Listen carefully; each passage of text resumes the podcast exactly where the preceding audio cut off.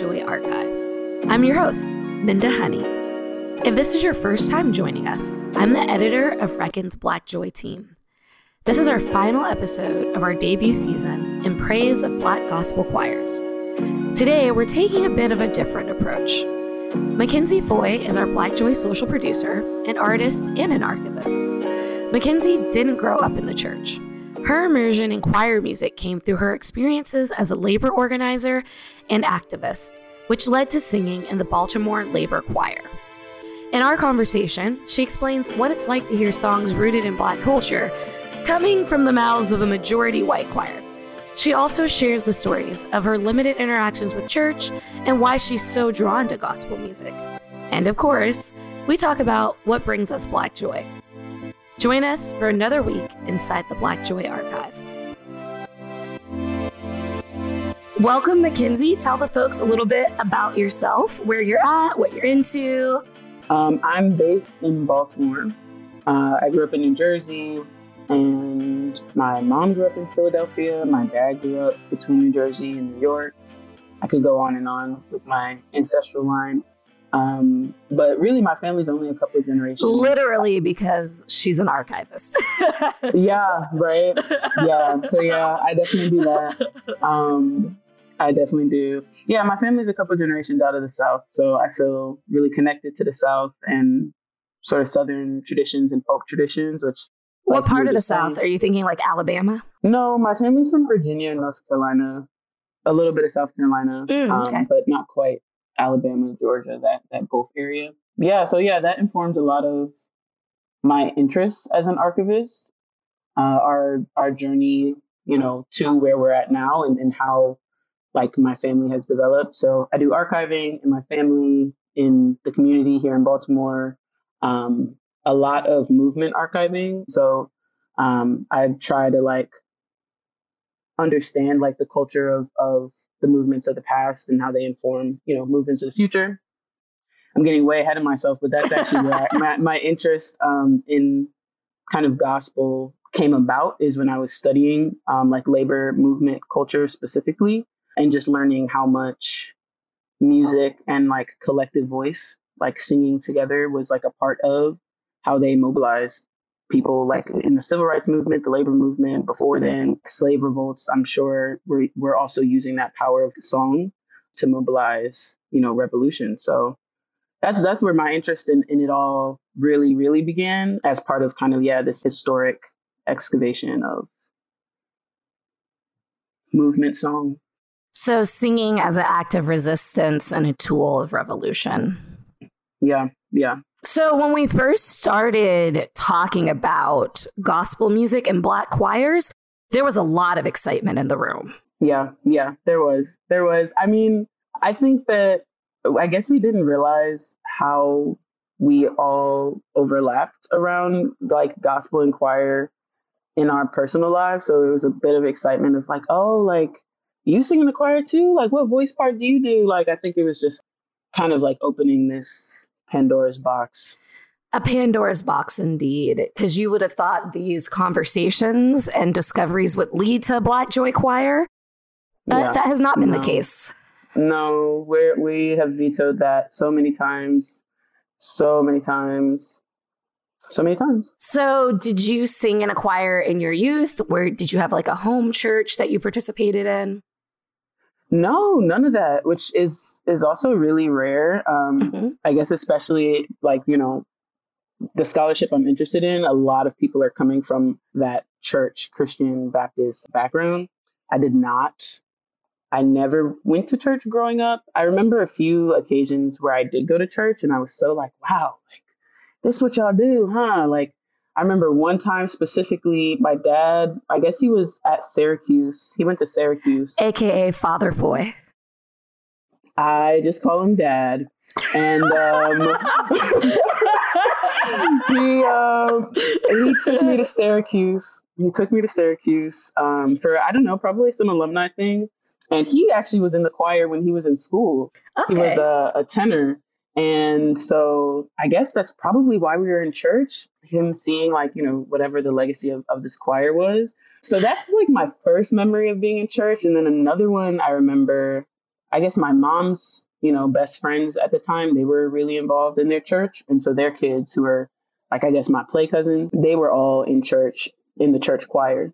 And so we went, I don't know why we were there, if it was a baptism or something, it probably was a baptism. Um, but we went and I remember seeing them sing. And I remember feeling like, wow, that's cool. Like, that's so fun. This is like, again, just this feeling of, oh, this is what y'all do, huh? That's awesome. But yeah, those are my only two experiences. Um, I went a few times when I was in college because I really loved watching our gospel choir perform. And so, again, I just was like, well, what's the service? Is it just singing or is there service? And so I went to a service once in college. After the break, Mackenzie explains the ins and outs of a labor choir. Uh, so do you belong to a choir currently, Mackenzie? Yeah, I do. I'm part of the uh, Charm City Labor Choir, which I love that. I love that that name. Yeah, Charm City. It's what they call Baltimore. Yes, I knew that. Um. so a lot of people don't. A lot of people don't. So that's why I'm saying it, not okay. just to you, to the people, sure. capital to the people, our our audience. Yeah, our audience. So yeah, Charm City Labor Choir, um, which I think has been in Baltimore since 2008. I want to say. Mm. Um, around the early, I guess that's the mid mid early aughts. Um, yeah, it was it was started to um, really as a branch off of the DC labor choir, which is one of the, the largest. But, but like, what is a labor choir? Yeah, got to rewind there. So the labor choir is a group of people who are in the labor movement, meaning hmm. they're in unions, they have organized their workplace in some other way, or they work with workers who are organizing their workplace um, to get together and sing. Hmm. And in service to ideally the movements that go on. Um, and again, this ties into the like long history of, of song being a part of how people protest. When you show up to a protest, you don't just like necessarily sit around and just hold your signs for like eight hours. Traditionally, you sing. Um, and there's someone who raises, it's called raising a song. Okay, so the the songs are traditionally sung within the black community by groups of black folks, but your your choir is not an exclusively black choir. And I think because what's that famous quote about how like the most segregated hour in America is like, you know, 9 a.m. on a Sunday morning because church is so segregated in this country. Um, and I think that has a ripple effect to choirs. Like choirs are very segregated. Uh, so, what is the experience of like being in a choir that you know obviously has some white folks in it and yeah. singing these songs? Yeah, I don't know. This question is really big to me because it just brings up so much of like. So I, I've done an oral history project. I'm in the process of doing an oral history project with the Charm City Labor Choir that is addressing in some ways this exact question. And so I just am like trying to narrow down like my scope on it because I'm thinking of like the conversations I've had with folks who have been in it for the whole, you know, 20 years.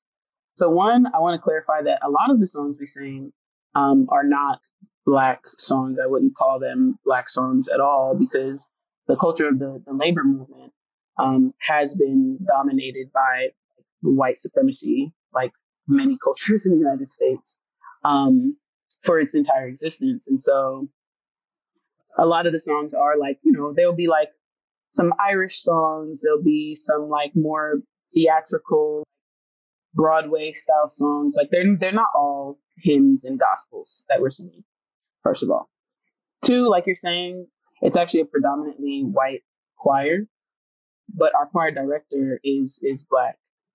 Yeah, Daryl Mock, who's a performer and an educator and an activist in this local community and has been for a long time. And so he very much walks the line of trying to engage everybody and like the man loves house music. He loves house and gospel music. That's because like, house music is black music. It is. It is. And so when he tries to introduce new songs to this group of mostly retired white activists, it can be tense because they don't know the song they feel like if they don't, you know, I mean, it, it's hard. It's like a, a brave act to sing in general, but when you don't know something, it shows. It shows. And so that can be uncomfortable for folks who are used to, like, I've been singing this song for 20 years. And now you're asking me to sing, you know, the song that I love is uh, I Shall Not Be Moved, um, which is old. It's like this old ancient song, but there's like house adaptations of it. And so we do a medley that takes it from like the original um, which I don't even know how old that song is, but it takes the original, it takes like an old version of it from the 60s, and then we take like the house gospel version of it and we, we sing them all together. And I, I think it's like this wonderful arrangement. And it's hard to sing because it's re- repetitive, but there's not a lot of time to breathe. So I personally enjoy the challenge. I think for folks who are used to knowing the whole songbook, um, it can be uncomfortable but I, I don't know that that's like racialized. Yeah, being insecure is uh, you know, everyone's domain. It's um, human human thing. But you were saying that you know, singing singing collectively, particularly, is is you know, is an act of bravery. So when yeah. did you make that brave act? Hmm. I'm thinking about this question. I don't know. I guess I didn't know there was a Baltimore choir. And so when I met him, I was like, oh, I didn't know. And he's like, you should join. And I was like, nah, I don't really sing. And he was like, Every, everyone, everyone can sing. Um, and I was like, nah, but like, nah, like not really.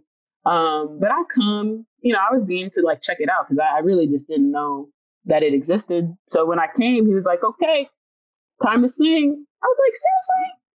Seriously? He's like, yeah. And then at the end of practice, he was like, you know, you you actually because I had never sang in that environment before, so I didn't know my voice part. I can't read music, so he handed me, you know, songs, and I was like, hmm. I, it was a very drumline moment for me. I was like, I cannot read this music, but um, I can match pretty much any sound that I hear. I can like match, you know, the note um, which I didn't realize was a, a, lot. A lot of people can. I believe. I'm just saying that. I actually don't know if a lot of people can. But anyway, um, he's noticing like I'm not reading the music, but because of the person I was sitting next to, I was listening to them and I was just singing, you know, the notes that they would sing.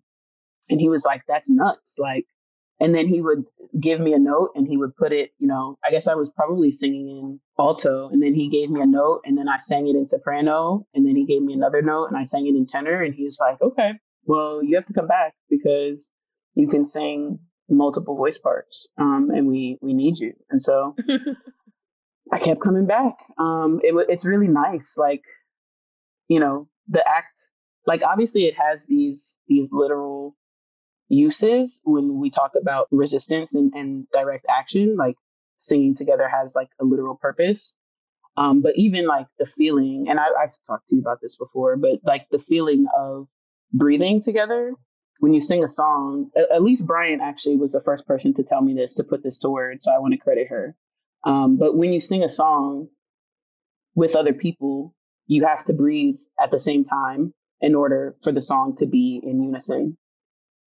And so breathing collectively at the same time with a large group of people is like very spiritual and brings me right back to those moments of watching people in church and just understanding this this type of almost like I, I don't know is it a prayer? Is it worship? Is it like a connection just to like power like our collective power or a higher power like whatever you call it? Like it's literally a feeling um that's hard maybe to to describe but i think it comes from that collective breath um and that's that's really what kept me coming back is is the joy of it. Like when when I would go in, it's Monday night, right? So it's after work. I'm tired and I don't want to do anything. Um, but I would go and I'm like, ah, let me get. I have this thick binder. It's like six inches thick of songs, and I would go in. And by the time I would leave, when I'm walking back into my house, I'm like skipping. I'm literally skipping. Like I'm like full of just like happiness. Like I'm joy, just, like, happy. Um, so be full of joy? Yeah, joy. It almost seems like too too small of a word to me. I'm like, it's like I'm like floating. But yeah, it's a, it's a beautiful thing. So, what was the most interesting thing you learned during the process of the team's reporting on Black choirs and gospel music? I think for me, you know, as like the type of historian that I am, I just was was loving um, Sweet's timeline.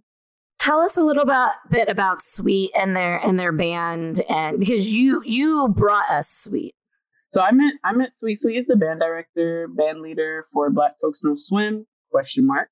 And so they're a jazz, hip hop, fusion band um, that started in DC. Now they're kind of migrating, you know, to Philly, doing some activations in Philly and New York. Um, I love that band. I love the space that they conjure. I love the visuals and the aesthetic they call forth with their like approach to music and approach to jazz.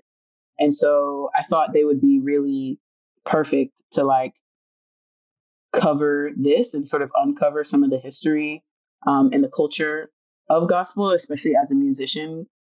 They're able to speak to some of the the patterns or like the the like foundational elements of like what is this this genre um, better maybe than than me. So I thought they'd be great, and they did. I think an excellent job of like getting into that history and and getting into what how gospel works, like how literally it works to come together um, and make that kind of music. One of my favorite parts of the Black Joy archive is learning what gives our team Black Joy. Here's what Mackenzie told me. Well, all of my joy is in fact black. That's a t-shirt right there. I had an excellent adventure uh, with my cousins who live in Philly. My mom's side of the family lives in Philly. I guess this was last weekend or this. No, I think it was the weekend. It was the first weekend in June.